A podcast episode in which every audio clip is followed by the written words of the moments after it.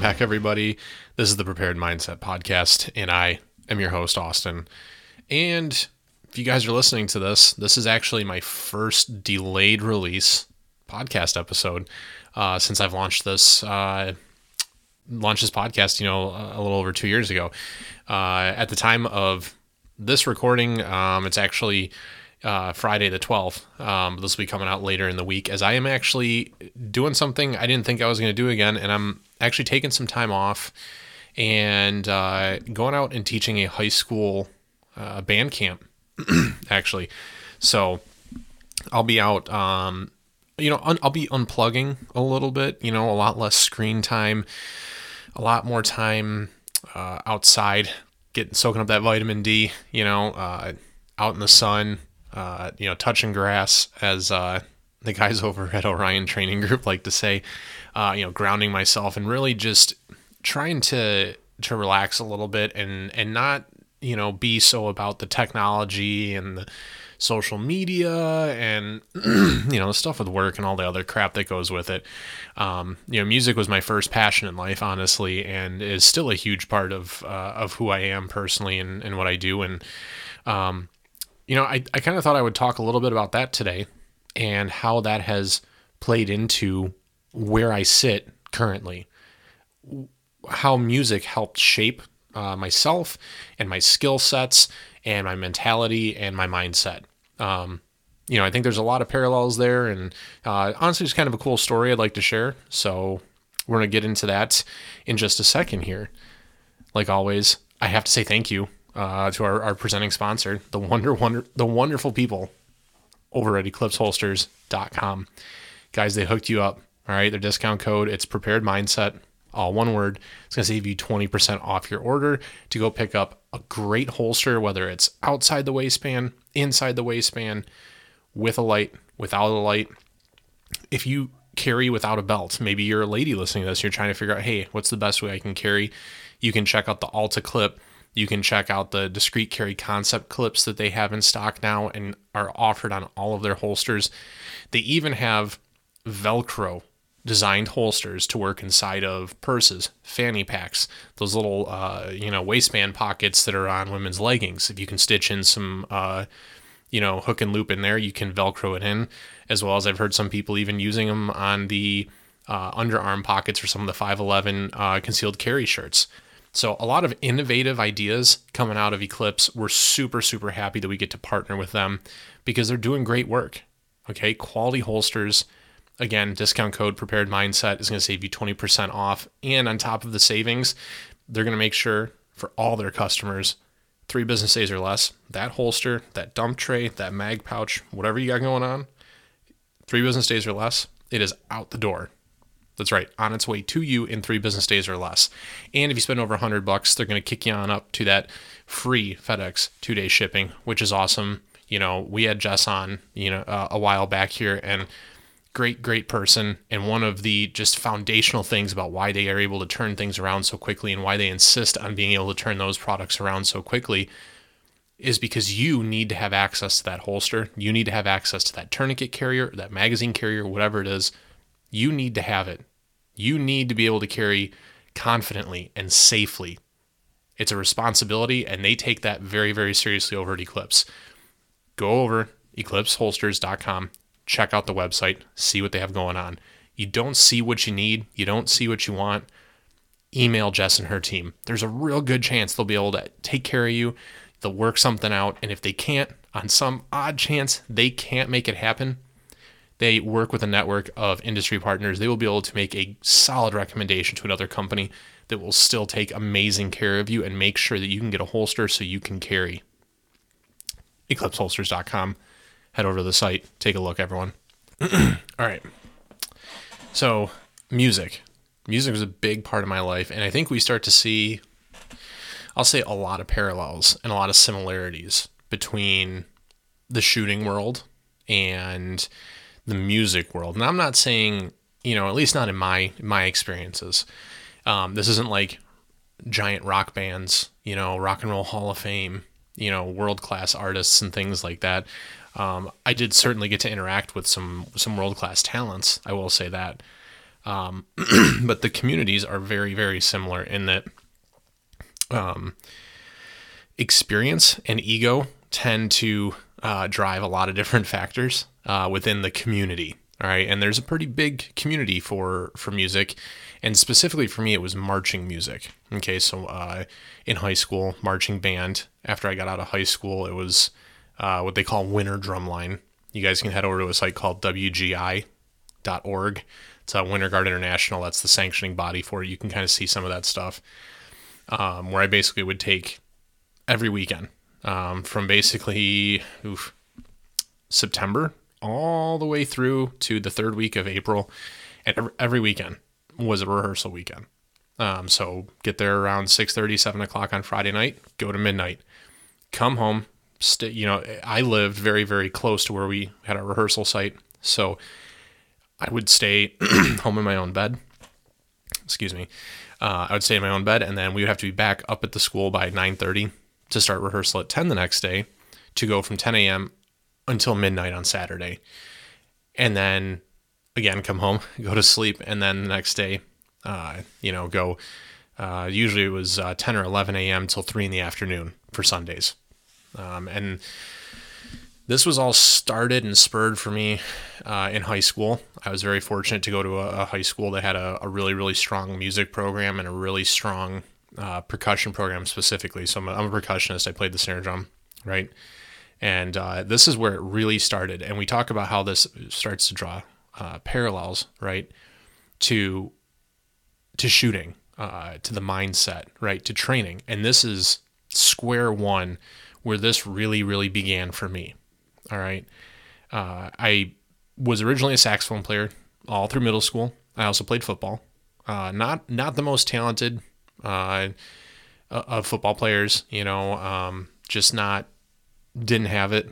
Um, and my eighth grade year, you know, end of middle school, there I fell and broke my arm, and kind of in a more or less kind of a dramatic decision, right? Decided that my football career, or whatever you want to call it, was effectively over, and I decided I was gonna really throw myself at this whole marching band thing. And you know, I'd heard that you know you get a lot of uh, you make a lot of friends in the upperclassmen and stuff like that, and help. So ended up going uh, you know all in on the music bit. Spent my freshman year playing saxophone, marching saxophone, and learning uh, kind of the schedule and how to rehearse and how to and learning a lot of dedication. That was that was a big step. Was just the dedication to have a repeatable process and a commitment. So even it was raining and it was shitty cold out because you know the end of October or beginning of November here when we're doing state finals up here in Michigan, it is it is not warm. Uh, and you know, as a 13, 14 year old kid, you're just your levels of commitment are typically they're typically pretty shitty. I mean, I'll just say it was. It's typically pretty shitty. It's only gotten worse, but this is you know back when I was growing up. So uh, saw the drum line, decided like, hey, that's really cool. Uh, you know, I'm sure those guys get a bunch of chicks. Spoiler alert, we we don't. um, but I decided, you know, I kind of want to, you know, I want to try this. That looks really cool. I had a buddy that was really trying to do it. So, um, this is where my introduction to my uh, drum instructor, a man named Ralph Biggs, uh, who I still work with and am good friends with till t- you know this very day, right? Um, He's been the program instructor there for forever and ever and ever, right? And every year, whether you're a new uh, person to the group auditioning or a returning member, you go back to fundamentals, you go back to foundational skills. So in the shooting world, this is when we talk about things like, hey, when's the last time you worked on your grip? Just grip and presentment, right? Or when's the last time you just worked on sight picture? When's the last time you broke down your draw stroke? You know what I mean? Like those fundamental core skills that are assumed for anyone that we see that's a, a, really, really good shooter, you know, grandmasters in competition or guys that are just some of the best tactical shooters that you've ever seen. None of that comes together, right, without having mastered the foundational skills. And I, and I mean mastered.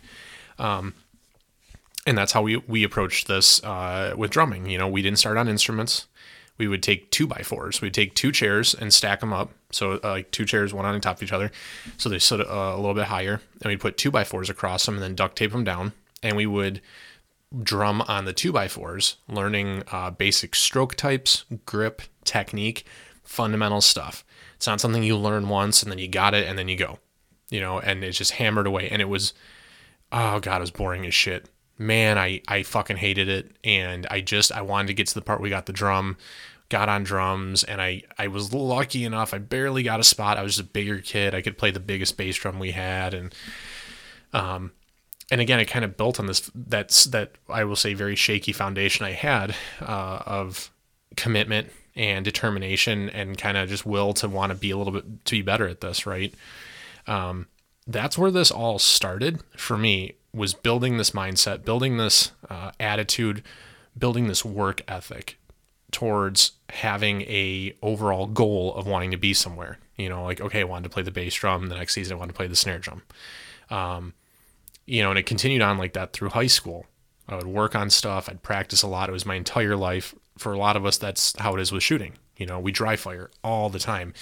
We go in live fire at the range when we can. All of our money goes towards gun parts and sights and optics and upgrades and batteries and kit, right? Just like when I was in high school, I didn't really have much disposable income, but it went towards drumsticks and stuff, uh, drum pads. Um, all my free time was looking up uh, drumline videos on social media. Well, what we called social media back then, which was basically a couple individually hosted websites that weren't super awesome. um, this is when YouTube was still pretty much at its infancy. Uh, you know, we're talking way back like 02, 03, 04, something like that. Um, and now today, right? What do we all spend all of our time doing on the old Instagram? Looking up gun videos and reading the articles attached to the pictures on Instagram and following people on YouTube and checking out podcasts, kind of like this one, right? So, um, kind of fast forwarding there a little bit, got through high school and proceeded to march in the winter drumline that that uh, the same gentleman, Ralph, and uh, and Jason was the other instructor that ran the the program, and was able to compete at the highest level. Uh, earned a spot my senior year of high school. Spent six years competing at the highest level, doing that winter practice schedule I had mentioned earlier, where we were doing roughly, I mean, shit, 14 hours on Saturday plus five on Fridays, 19 plus five, you know, 24 hours of rehearsal every weekend, uh, all weekend. You know, I mean, you, uh, Saturdays we got two breaks for for one for lunch, one for dinner. Um, that's all you did, and you got there, and your mind was just intent. You were just focused on that. That was your goal. Like all the other bullshit and everything just kind of faded away into the background, into the you know, into the the static, you know, and all you had to do that entire day was just focus on being better at what you were doing through practice, which is kind of the way a lot of us approach classes and why it's so nice when you get to a course, uh, whether it's a six hour, you know, four to six hour beginner course or six to eight hour intermediary course or one of these multiple day master courses. Uh, and I say master because I just I feel like if you're committing to two three days, you're you're you're beyond a beginner level, and I could be you know that could be accurate for some instructor uh, instructional companies it could be different for everyone. So i'm just speaking kind of in generalities right? But that's where i had to learn you know the, the patience. You know for one thing um, individual practice will lend itself to your overall goals. Um, and for me that was that was tough. Just like you know when you're you're working on your draw stroke you're drawing from concealment right getting that hitting that one and a half second mark that I've talked about a bunch of times on this podcast, right? The Tueller drill, how fast uh, you know an assailant could close that gap, that 20 foot gap on you, one and a half seconds. That can be really disheartening and really upsetting when you try it the first time or the first 20 times and can't get it. Um, I know I really struggled and and I still am not I am not you know overall like super confident in my concealed uh, tactics abilities it's gotten a lot better, but it's not something that I would count as one of my top three skill sets. It's something I'm still working on and something that I still struggle with. And, you know, and that's how we train. That's why we, you know, music, that's why we practice. Um, but what really made the difference here for me and why I was able to be so successful was because I had a, a teacher and instructor in front of me that, that, that reinforced not only that you had to, that you had to learn the fundamentals, but you had to you had to learn the fundamentals correctly and how to work on them. and past that a step further, not only how to work on them, but how to diagnose whatever issues you're hap- you're, you're you're having and working through. So, you know, back in the day, I you know bust out the parents' camcorder and set up the tripod in my bedroom and everything, and I videotape myself on a practice pad, making a bunch of racket and generally just annoying the ever loving piss out of pretty much everybody in my house, you know, and and then you you play back the video and you try to see, okay, what does my motion look like? What do my heights look like? When did I fix this thing I was told was wrong?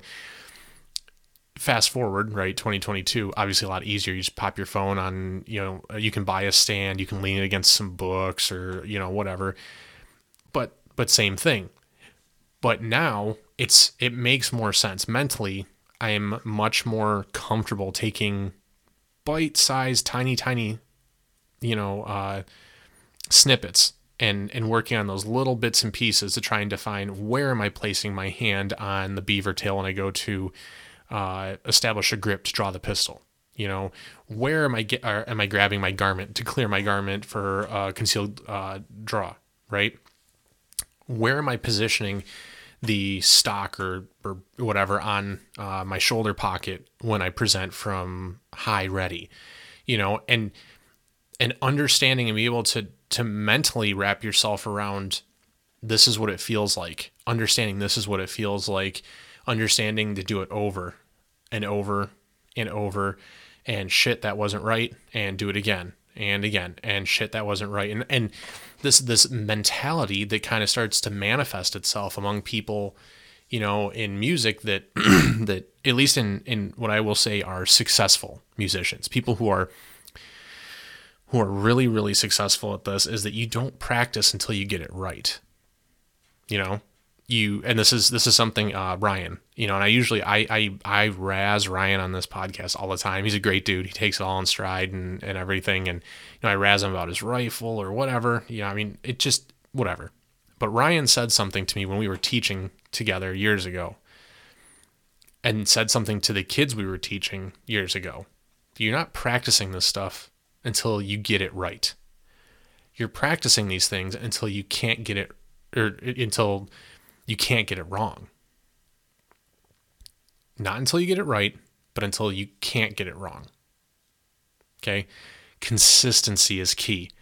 And we hear that with a lot of different things in shooting, you know, draw stroke, reload, sight picture. But whether you're looking at a big picture, little picture, whatever, consistency is king, right?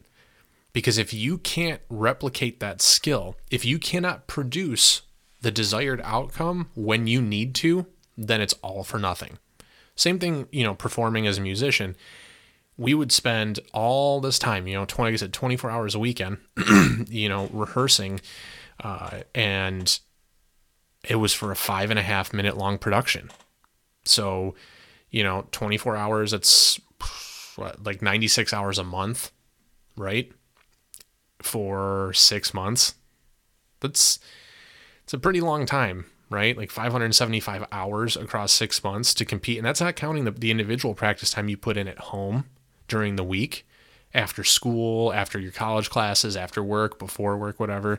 Or, I mean, in a lot of instances, we would get together and we would have what we call the sectional, which was just, you know, the snare drums or just the bass drums, um, and rehearse for an hour or an hour and a half outside of those 24 hour long uh, weekend rehearsals in, the, a lot of these instances that can be related to you and your buddies getting together and dry firing, or maybe you're reviewing some video. You know, um, friend of mine, Devin Devin Soto, who's been on here, he runs you know Tactical Cowboy, uh, you know training solutions, and he's called me. We've had a couple phone conversations, text conversations, reviewing CQB videos, just talking through it. You know, more him going through it with me and me trying to, to diagnose what was right and what was wrong, and then him giving me input and correction. Um, but there's a lot of similarities there. You got to put the time in to understand what you're doing and to really work on what you're trying to build here. Additionally, you can even take a lot of this stuff a step further, at least on the music side, was what we called uh, drum corps, which is you audition, uh, you know, one weekend a month, usually like November, December, January by February's uh, or whatever rehearsal weekend, for whatever group you went to, is usually when you find out if you get a spot or not. And then, you know, March, April, May, you have camps. And then in June, you have what they call move ins, which is kind of like the musical equivalent of boot camp, um, albeit abbreviated, where you spend, uh, used to be a week for some places or two weeks. Now you see in some places it's two or three weeks, where all day, every day, you're out on the football field learning music, learning how to march, and just military precision, doing it over and over and over and over again. And when you're done with that, two or three weeks, then the whole group, this is including brass instruments and stuff too, gets on tour buses and you spend the whole summer touring the country, rehearsing and performing. And then usually, I think uh, finals are actually tomorrow night this uh, this year.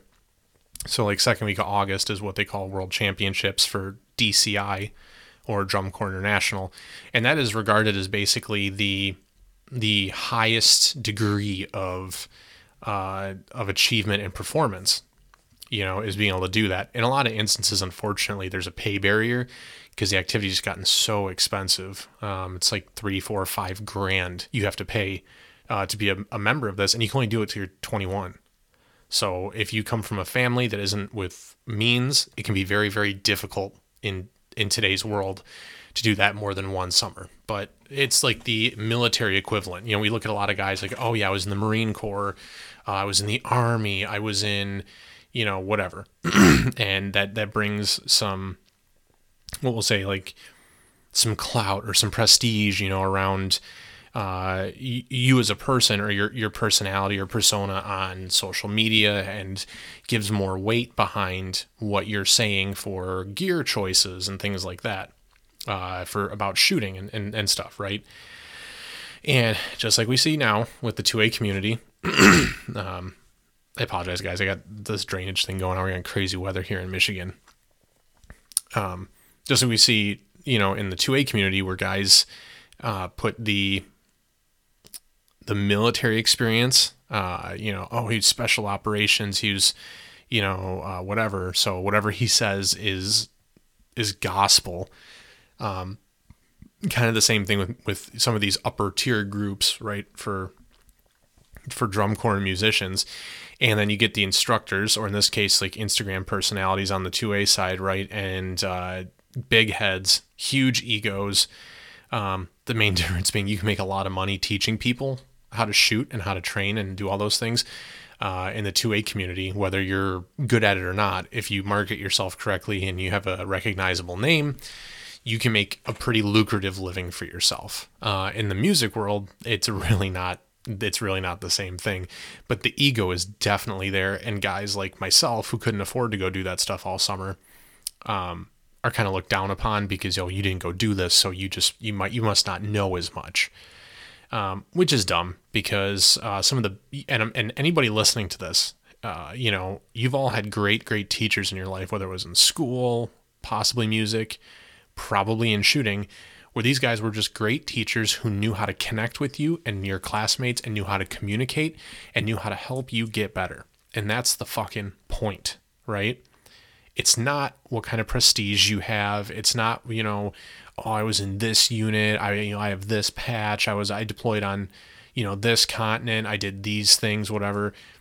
If you're looking at it from a teaching perspective, which in in most instances is the point of primary concern for a lot of us, it's not about their individual talent. It's about their teaching ability and their ability to communicate what they know, which not everyone has. Communication is in of itself a skill set. Again, not everyone has it, but a lot of people like to act like it doesn't matter because you know we have egos. We don't want to hear that we're not really as uh, as good uh, at at doing these things as we would like to believe. And it's a hard pill to swallow. You know, hey, I know you were a great operator. You're a fantastic shooter, and no one's ever going to take that away from you. You're still an amazing shooter, but you can't teach worth a shit, and vice versa. Like you can teach great and you may have never been on those missions and never wore those patches or been been in those units. You know, a lot of people. We've had people on this podcast who are doing great things, both teaching and otherwise, who were never in anything, you know, in a, in a big name unit or or anything like that. And that's not a dig on people that were. I'm just saying that it's not a it's a, a determining factor. And the guys that really know what's up, those are the ones that'll agree with me. I just had a conversation with someone last night about that You know, it, hey, I'm just a guy. You know, I did some stuff. I was fortunate to, you know, walk among giants and it is what it, you know, I'm just a guy doing some stuff trying to help some people. Usually the very the most legit of dudes out there doing it have some of the world's smallest egos and are only there to try and make things better. You know, uh, just like we had, you know, Ian Strembeck from Rune Nation come on.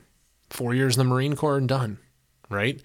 You know, uh, uh, Steve Winninger, right? He he owns uh, Ripcord Industries and Ripcord Training and everything. He's a reservist. You know, uh, Derek Freimeyer, oh, who uh, owns and runs Drop Six. Derek was in the army. It, it, it doesn't matter these guys weren't Green Berets or Rangers or Delta or I mean or whatever, right?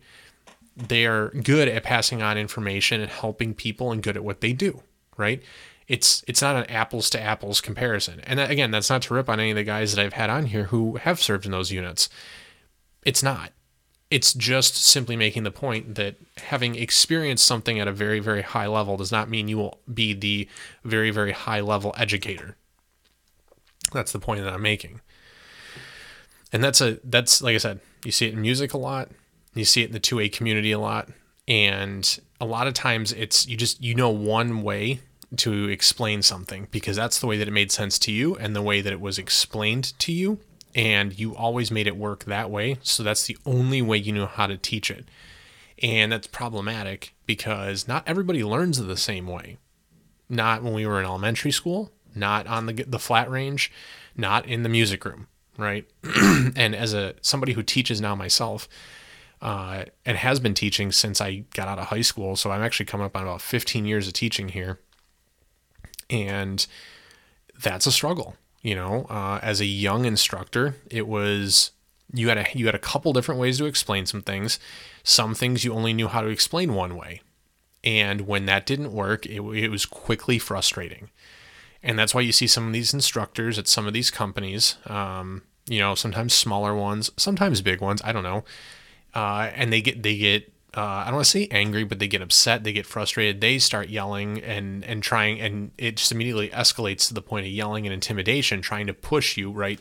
Still trying to push you to perform better, but it goes straight to negative reinforcement instead of positive reinforcement and just changing up what you're saying, you know, explaining grip more than one way, or maybe making a comparison. Hey, you know how you're you're holding this kind of like you're holding a baseball bat and that's not right because you know this this and this or you know one of those things. You, you can I, I find that drawing parallels to things that you find in everyday life can help people visualize what you're trying to achieve right? Uh, and and it can be very helpful getting people to understand hey this is why we teach you to you know grip the front of the rifle this way or you know why it's better to have you know your rifle closer the the the uh, the stock right closer in uh, uh, on your chest you know rather than out towards the edge of your shoulder or higher or lower turtling your neck and things like that. Being able to explain things in, in you know a multitude of ways so that people can or students right can understand the message. They can they can understand the communication right? That's that's a big deal you know, not everybody can do it. Um, I can tell you that I've gotten much, much better at it over time. It is not something that, that came ultra easily. And I spent a lot of time thinking about how to teach and thinking about how to phrase things and thinking about how to approach things.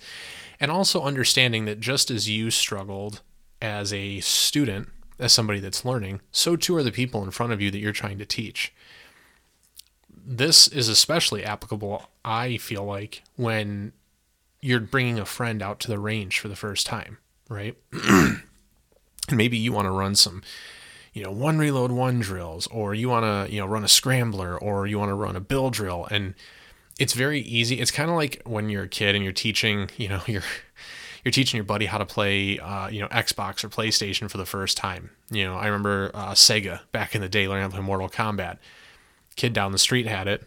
And uh, I'm like, oh, cool. I want to be this ninja, you know, whatever. And I don't know how to play. What do I do? And then, you know, fight. And the kid just smokes me and lights my ass up. And he, it's awesome because he knows that I can't, I'm not good. He knows I don't know what I'm doing. And it's low hanging fruit. And, you know, as a kid, you just feed your ego. Like, yeah, dude, I totally just fucking crushed you. It's easy, right, to take that approach and on the range and like, hey, let's uh, let's do a bill drill. Let's uh, let's see who's faster. And yeah, here, man, just uh, draw and and six rounds as fast as you can, and watch them either not be able to put up a very good string of shots in a very small amount of time. Obviously, if they're new, uh, and then their their grouping just be massive. Versus you go there and you just run it, smoke that you know that thing, and you're like, oh man, you know, I crushed you, dude. Check this out, and it's just an opportunity for you to you know pad your ego, and all the while crushing uh, this this person's confidence. They'll probably never want to come back to the range again. In all honesty, right? Um, and it's it's like that with teaching. You know, you have to understand that whether it's music, whether it's shooting, whether it's math, uh, whether it's reading, whatever, right? That you have you have to understand that you were there too at one point. You have to have the maturity and the wherewithal to understand that this isn't going to get better overnight. I mean, and some things are just like, hey, stop doing that. You know, if it's something dumb. But if it's something you genuinely have to think about, you have to work on muscle memory, consistency, like draw stroke, for an example, or reload speeds or whatever, it's got to be worked on. It the only remedy for that is time, you know. And hey, uh, just like with music, hey, you really struggle at playing this this section of music, or we call them in, in drumming, we call it a rudiment, right? Go do it 500 times. Teach them the right way to do it. Show them the right technique. Show them, hey, look for this, don't do that, whatever. Show them the basics and then, yeah, hey, you know what? Sometimes the only way to get better at some stuff is just to do it, you know, 500 times or do it a thousand times and repetition and repetition and repetition. And, you know, obviously then you're teaching them, look for this, make, you know, commit yourself to one, two, three. Do these three things when you're doing this drill, whether it's a one reload, one drill or, drawing from concealment or drawing from a holster or um, presenting from high ready and I mean whatever. You understand what I'm saying is that whatever the skill set is you're teaching what to look for but then it's also on the students to go go home and put the time in and it, it is you know and some people pick shit up you know super super quick. So I was always jealous of those people. I was always somebody that had to just work very hard um, to get where I wanted to be uh, whether it was with music or with shooting um, and some of you guys can see, you know, in the two years since we've launched this uh, project, since this podcast has kicked off, you go back and you watch some of my earliest videos, it was not pretty. It really wasn't. It was very bad. There were a lot of technical issues and, dare I say, technique issues with things like draw stroke or whatever, with reloads, right? Fast forward to today, still kind of ugly uh, in a lot of regards, uh, but better you know, you can see where there's been some improvements made and and and just and again, just like with music, you have to track these things, you have to practice these skills when you're out shooting. You have to have a metric to understand where your limits are at. With music, it's a metronome. How fast can I play this correctly?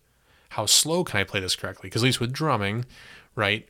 Your muscle groupings every time you shift uh, more than maybe three four five clicks on that metronome one direction or the other you it's it changes the feel of what you're playing. So you really have to adapt and you have to have mastered some the control over what the stick or the mallet is doing uh, and how you make it feel in your hands to to do what you want.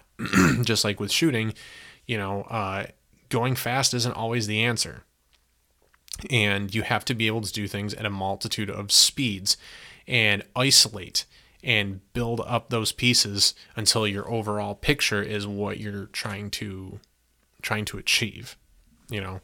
Um, it can be tough. It, it, takes a lot of time it takes a lot of effort. And just like we talk about in music where we talk about a, a practice plan like hey we're going to practice for an hour a day. I'm going to do 20 minutes of this and 20 minutes of this 15 minutes of this and then five minutes of whatever we talk about having a range plan okay in both worlds, it does you absolutely no good, right? And you've seen a lot of people talk about this on Instagram. I know lately it especially has been a thing because ammo is so much more expensive in the post COVID world uh, and, and so much less accessible in many instances, right? maximize your range time. If you're paying for the time, that's money out of your pocket. If you're expen- if you're spending that ammo as well, that's additional money out of your pocket and that's ammo you may not be able to replace easily. So you have to be careful and you need to make sure that every round you put down range is something is building towards something better. Is building towards a specific goal you have. And sometimes there's small goals you know, and that's okay. In music, sometimes it's, hey, I want to add 20 clicks on my top uh, uh, tempo on the metronome. Or maybe it's only 10 clicks, maybe it's only five clicks, just depending on where you're at, right? With shooting, hey, I want to I want to drop a tenth, and we we all know, right? If you're working with a shot timer and you're tracking your goals, you know, I got a whiteboard uh, down here in my uh, dry fire dojo, if you will, uh, tracking my probably what 10 10 or 12 favorite dry fire drills that i work on and you know I, I keep a record of those times and i keep a record of those dates and it is not easy sometimes cutting a tenth or cutting a hundredth of a second down can be a, a big breakthrough. But you have to set those small goals and you have to work on them and you have to find creative ways to to break it down and isolate those those little things and those little nuances. Sometimes repetition alone will be enough.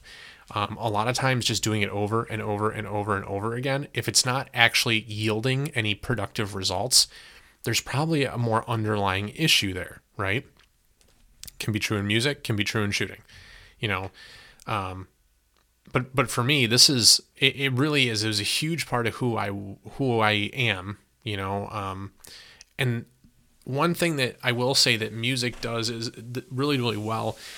That's very comparable to you know whether it's the military or, or you, you know you can just say the 2A space in general is the camaraderie. You know, you go through a class with somebody, you know, shooting targets all day, sweating your ass off, having a you know having a good time, but working hard and everything, striving towards a common goal. You build that that camaraderie. Um, same thing when I was in you know marching band and, and winter drumline and the guys that I went through all those rehearsals with. You are you're dedicated, right? You're most of you, anyways. You're all dedicated to a a common goal. You know, you're striving for success. You're striving to be the highest level that you can be, right? Your execution can be as close to perfect as you all can make it together. Um, and and that's you know obviously that's like small unit tactics. You know uh, whether it's four or five guys in a small unit tactics or you know seven or eight guys playing the snare drum at the same time you're you're all striving towards that common goal and you make jokes and you spend all this time together in a lot of instances you end up being closer than brothers closer than family i certainly there's a couple guys i had the, the good fortune of marching with you know from high school into the winter during college and everything guys that they stood up with me in my wedding stood up i stood up in their wedding guys that you know they have you had that, that friendship that you can just not talk to them for six months, and then you pick up the phone and it's like you have you talked yesterday. You know, it's just those kinds of friends and those kinds of quality people that you would do anything for.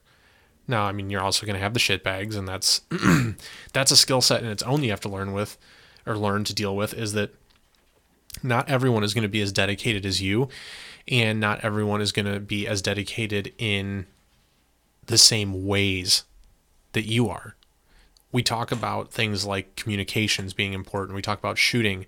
We talk about land navigation. We talk about all kinds of different things that are important and, and important in different ways, right? So understanding that different people value different things, it can be a, it can be a real strength, right? Because then you have a nice, well-rounded team or a well-rounded uh, group unit, whatever you want to, whatever word you want to use. So everyone's okay at everything, but then you have a couple guys who specialize in radios and com work. You have one guy who specializes in the land nav and the bushcraft type things.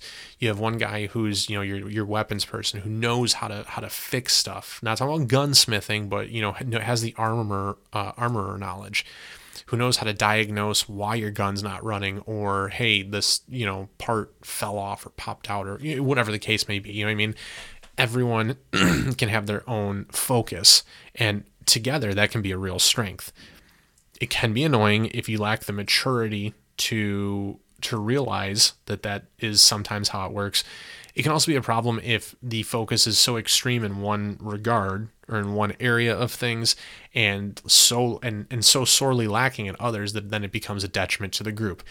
Um, you know, it's a little bit, this is where it's not exactly a straight comparison because when people were in the group after they made it past the auditions, um, you were kind of stuck with them, you know, and kind of like in, I would assume anyways, in the military, like sometimes you just have shit dudes in the, in, in the unit or total horseshit leaders that are there because they're just the most senior person and you just you have to learn to fucking deal with it or you got you know people in charge making decisions you don't agree with whether it's instructors, you know, on the music side, anyways, it was instructors. Sometimes it was a unit director. Sometimes it was, uh, you know, one of the designers or something. On the shooting side, it could be, you know, military, right, or law enforcement. It's those who are in command, those who are out, who aren't out there doing it, but are making the decisions that are then directly uh, and ultimately impactful on you and what you are doing right?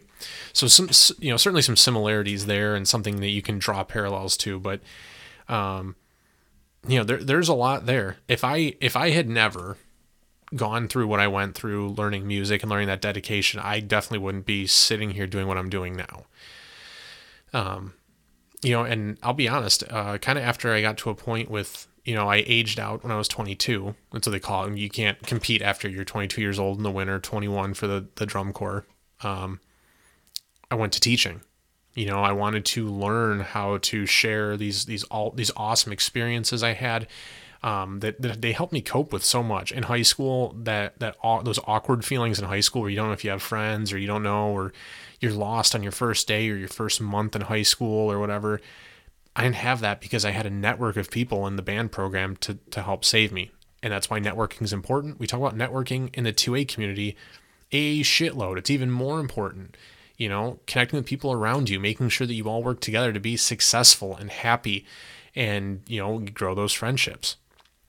But I wanted to become a teacher because I wanted to share I wanted to share that all those awesome feelings and those awesome memories with next generations of individuals, students, boys, girls, whatever, you know, that, that wanted to learn that. And it kept me involved with an activity that I I just loved, you know, and I still do. Um, you know, going away to teach camp for uh, a week. A lot of people, I was telling people at work, you know, hey, I'm going away next week. I'll be teaching band camp. And they, oh, what a what a miserable way to spend your vacation. And I mean, to some extent, I mean, I get it, right? You know, smelly high school kids with questionable hygiene, overly dramatic, uh, today's world being what it is, possibly woke AF. You know, I, I get where people's minds go with that kind of thing, but you know, it, it is a little bit different. You have you have such a passion for what you're you're doing and what you're teaching, uh, and a personal level of enjoyment and being and you enjoy being around the people that are uh, with you. that stuff is all kind of in the rear view. It's all just kind of adjacent bullshit, really. You know, um, like uh, Ralph, the mention the the gentleman that I had mentioned is my instructor. Is I still work with him. The other guy that's coming up with us, Scott. Uh, Scott was one of my instructors in high school.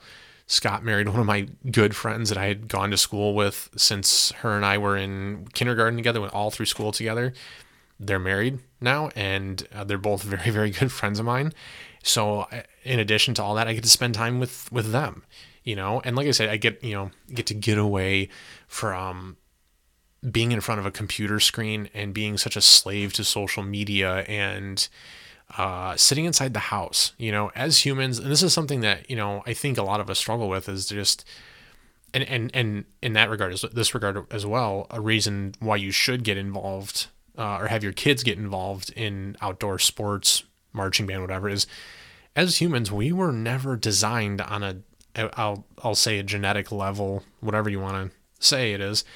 We're not supposed to spend all of our time indoors you know, as stir crazy and, you know, I mean, you call it cabin fever, whatever we all got when we were under lockdown from COVID, where in a lot of communities, uh, certainly some here in Southeast Michigan, where you were, uh, I mean, we had curfews in effect. Uh, you could go, people were going for walks in the neighborhood and stuff, and you were literally, you saw another person coming down the sidewalk, you cross the street because everyone was so deathly afraid that if you just, you know, went six feet up someone's driveway while they walked by, that wouldn't be enough and you would somehow transmit COVID to them, most certainly, which would then lead to all but certain death. You know, so getting outside and disconnecting and, and just having fun, it can be a huge stress reliever, you know. Um, especially we're talking about as men as we get, you know, later on in life and stuff, testosterone and dropping testosterone and things. One of the easiest things we can do to help with that is vitamin D. Get out and get some sun, you know? And for a lot of us, you work a factory job, like my dad. My dad works a factory gig. There ain't no windows in that fucking place. There are no windows. You do not see the sun for that eight hour shift. Or if you're trying to support a family, like my dad, um, and you're working lots of overtime, and for years and years and years and years and years, you're working not eight hour shifts. You're working 10 hours or 12 hours, right? And you're, you don't take days off. It, it's, it works a little bit different in finance where I'm at, where we only work Monday to Friday.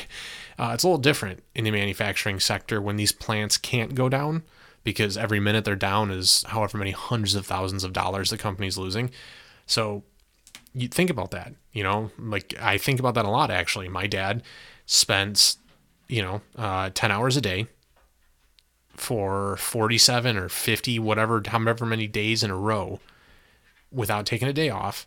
And then he comes home and he sits inside because he's just exhausted. And he gets up and does it again. When he does, when he is outside going to work, it's dark. When he's coming home, you know, maybe not so much, but uh, we're not as humans designed to function that way. And we all really, really, really need to take the time to get outside and breathe fresh air. You know, like that's the one thing I like about going away to band camp. You know, when I was in high school, it was four hours away up in northern Michigan. Um, now it's, I think it's like two hours away, but it's a different area, obviously. Fresh air. You know, there's not manufacturing centers all over the place where these camps are. There's not, you know, city lights and everything. One of my favorite things to do, honestly, because when I go up as an instructor, not I'm not a chaperone. So after rehearsal ends, we go hang out on the beach, and it's crazy how much darker it is because there's no city lights like there is where I live, and you can see the stars, and you can you can chart constellations and see all this stuff, and it's such a different and unique experience, you know. And I know I'm kind of getting a little bit away from the point here, but I think it is really important to mention that activities like this, it doesn't have to be marching band necessarily or music for that matter. It could just be hiking or camping or I mean, getting away for a weekend with your buddies and learning how to do land navigation get the fuck out of the house. You know, I say this as somebody who dry fires predominantly for my training and practice because of my schedule, uh, my commitments, all kinds of things. It is really nice to have an outlet to get out of the house, get away from the screens, interact with human beings.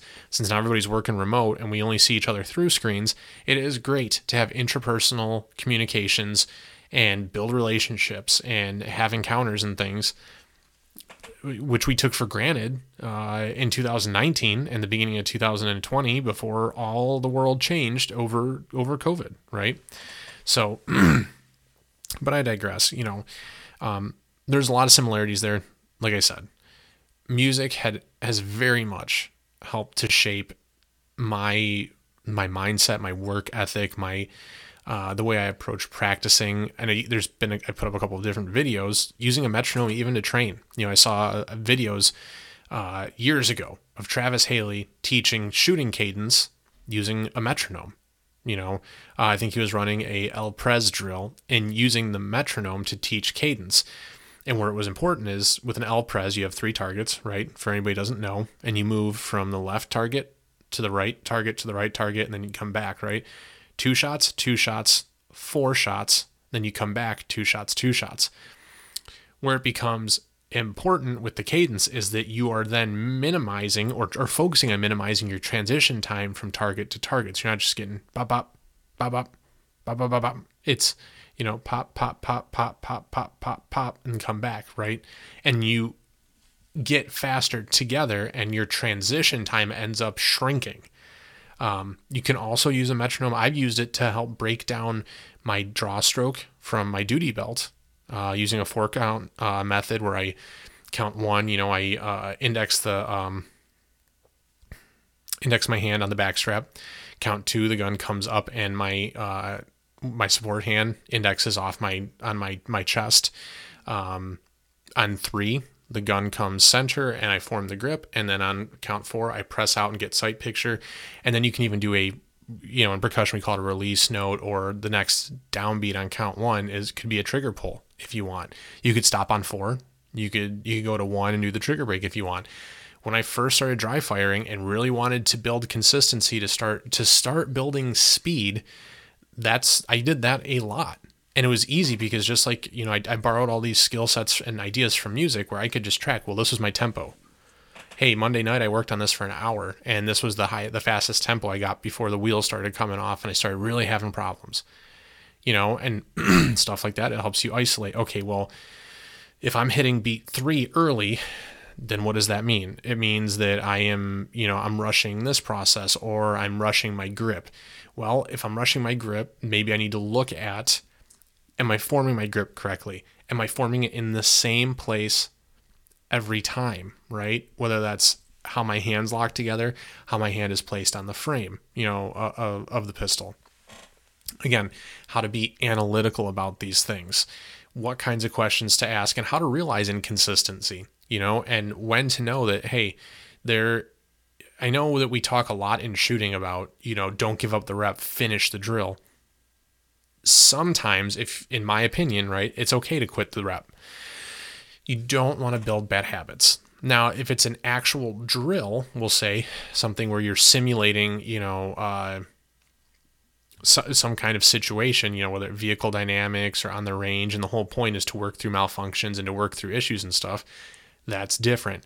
If you are trying to build the correct muscle memory and the correct understanding of a very specific skill set, like grip, like presentment, like your sight picture, it does absolutely no good for you to, you know, finish a shitty rep. In my mind, if you can you can break those things down far enough that those are two distinct skill sets. Um, and again, this is something I, I borrow from music all the time. When we look at in marching band, we have like a judging sheet, and one of the captions is recovery. You know, uh, and the highest mark you can give, I think it's like five out of five, or box five, or whatever, or box six, and it says in there specifically, mistakes happen and are evident, but are immediately corrected.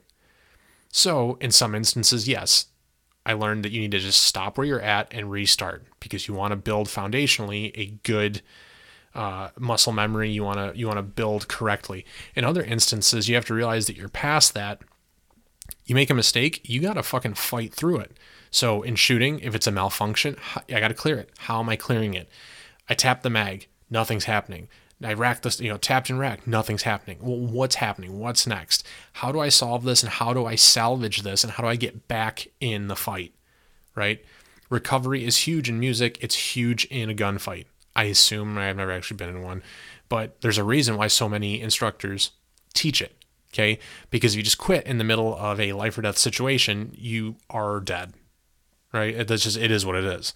So there's there's there's a lot of similarities there you know and this is something i've wanted to talk about for a while because for as different as the two worlds are i mean music being predominantly liberal and obviously guns and shooting and training and, and preparedness all being predominantly conservative there's a whole hell of a lot of overlap there that i think that it, honestly i think it's, it's pretty cool because i think a lot of people that are getting into owning firearms and learning how to train um, a lot of people probably do have some kind of musical background or musical training, and everything's relative, right?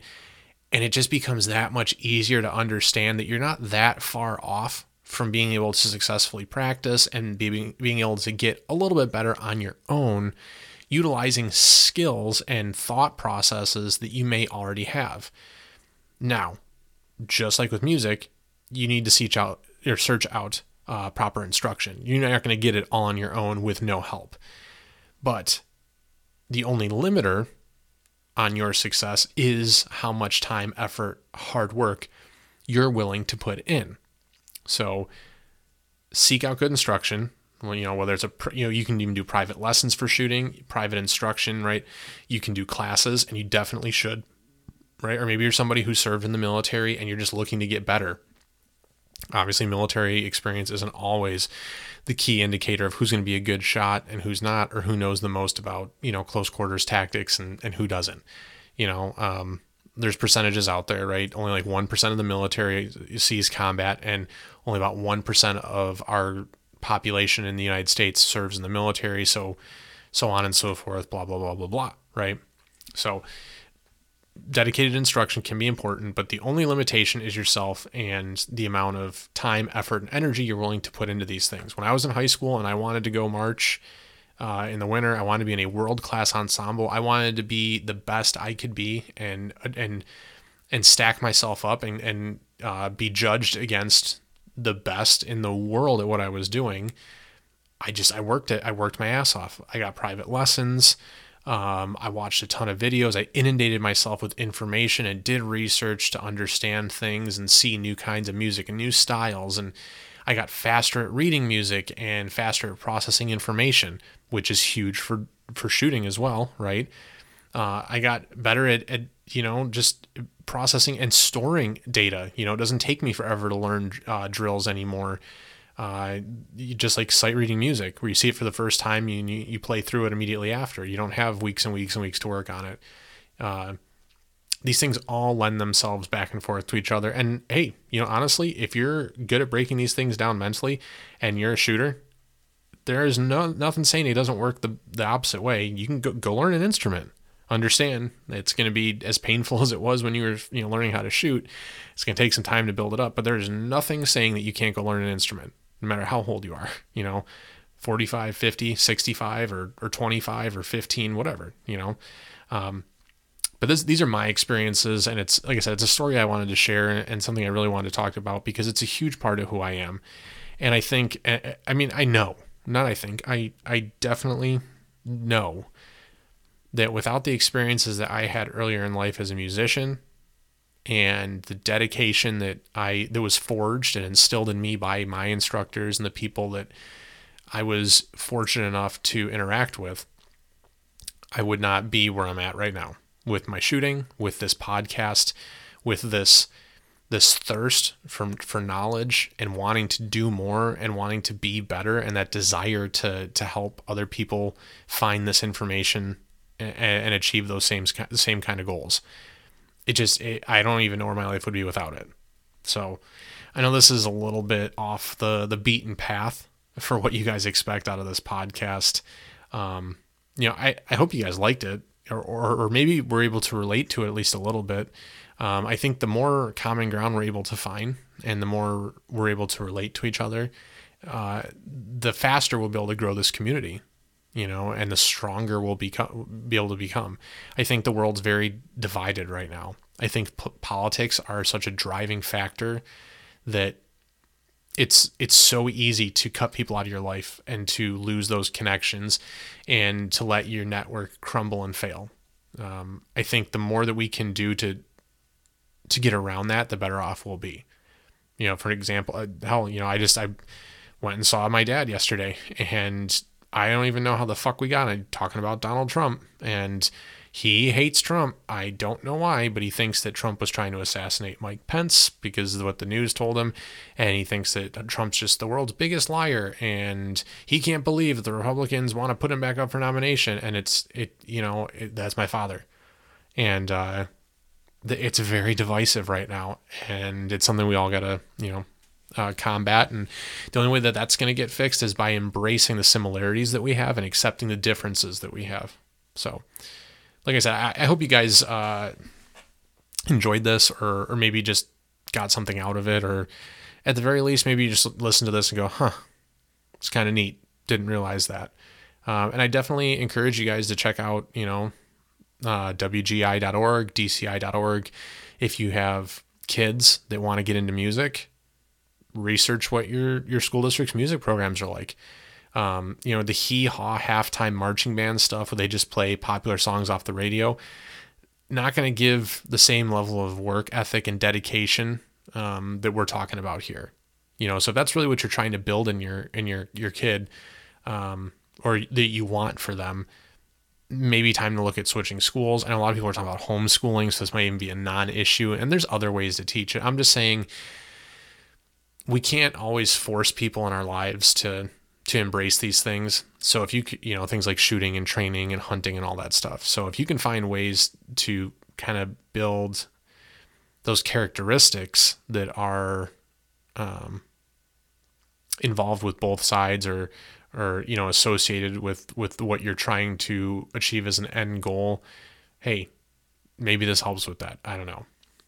Like I said, uh, when this comes out, I will be in the mid- the midst of a uh, I like that word midst. I'll be in the midst of a high school band camp, uh, knee deep in teenage uh, dramas and breakups and romances and uh, achievement at all levels and failings at all levels and and, and growth within some very uh, talented you know high schoolers. So it's a really cool experience for me, and I'm excited for for them and for them to experience that kind of growth and achievement and that that that awesome feeling when they start to hit some goals. So I'm I'm really looking forward to it and really looking forward to uh, spending time away from home uh, and and disconnecting from uh, electronics for a while. So thanks guys for tuning in and listening. Uh, next week we'll be getting back to you know some uh, some awesome interviews. Uh, always working to bring a, a better a better guest or, or I shouldn't say better guest. the next you know good guest and things on people to talk and and to hear what they have to say and stories to share and stuff. And we've had some really really awesome ones in the past six months or so. Uh, so more of that to come but that's all i got for you guys this week. I hope you enjoyed it. Stay tuned for more next time. But until then get out there work hard train smarter and like we always say here be prepared